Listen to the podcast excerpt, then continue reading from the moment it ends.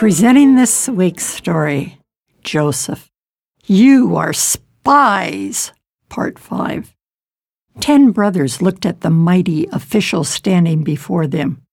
A royal gold chain was around his neck, and he wore a royal signet ring.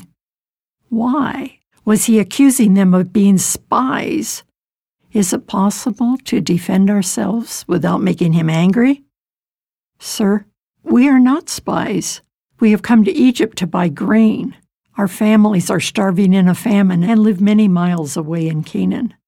We are brothers, and we are honest.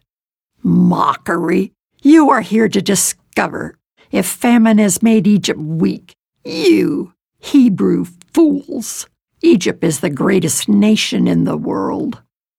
Reuben, the oldest brother, was too startled to be angry. What is happening? Have we been betrayed for someone's evil deeds? The official watched the faces of the brothers. They were confused and scared. Of course, they were not spies. He knew them. For twenty years, he had heard their voices shouting in his memory. Here comes the dreamer. He dreams, and the moon, sun, and stars bow to him. Does he think we will bow to him? He remembered how their faces twisted when father gave him a special coat. None of them received one. I worked in the fields with them. When they did wrong, I told father. I was a snitch. Did father see our family's unfairness? He had a favorite wife, my mother. He had a favorite son, me. No wonder my brothers threw me into a pit. Oh, dear God. I was terrified. I was 17 and I cried, Please, we are family. Take me out of the pit. Don't leave me to be torn apart and eaten by wild animals. Only Judah's pity convinced them to pull me out and sell me. When I was forced to become a slave, God you gave me a special position in Potiphar's house. When I was rotting in an Egyptian prison, you gave me understanding to interpret the Pharaoh's dreams about the famine. He thinks I have great spiritual power and wisdom. Though I was a slave and a foreigner, he made me second in command and in charge of Egypt's survival during the famine. How should I treat my brothers?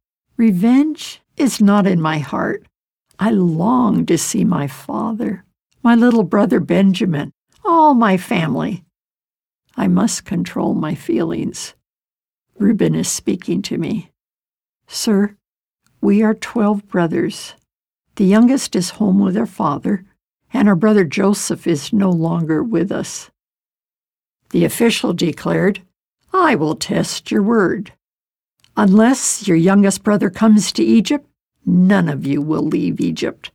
One of you must go home and get your youngest brother. If he doesn't come, then I will know you are liars and spies. He ordered, Guard, take four soldiers with you and place all these men in prison. For three days the brothers were kept in prison and then brought to the official. As they waited for him, they talked privately. We are to blame for our trouble. We've lived 20 years of lies about our cruelty to our brother Joseph. We saw his terror. We heard him begging for help. But we ignored him. Reuben declared to them, I told you not to hurt him, but you would not listen. We will die because we murdered him. Return soon to hear more about the brothers and their missing brother. This is Barbara Steiner inviting you to follow thisweekstory.com.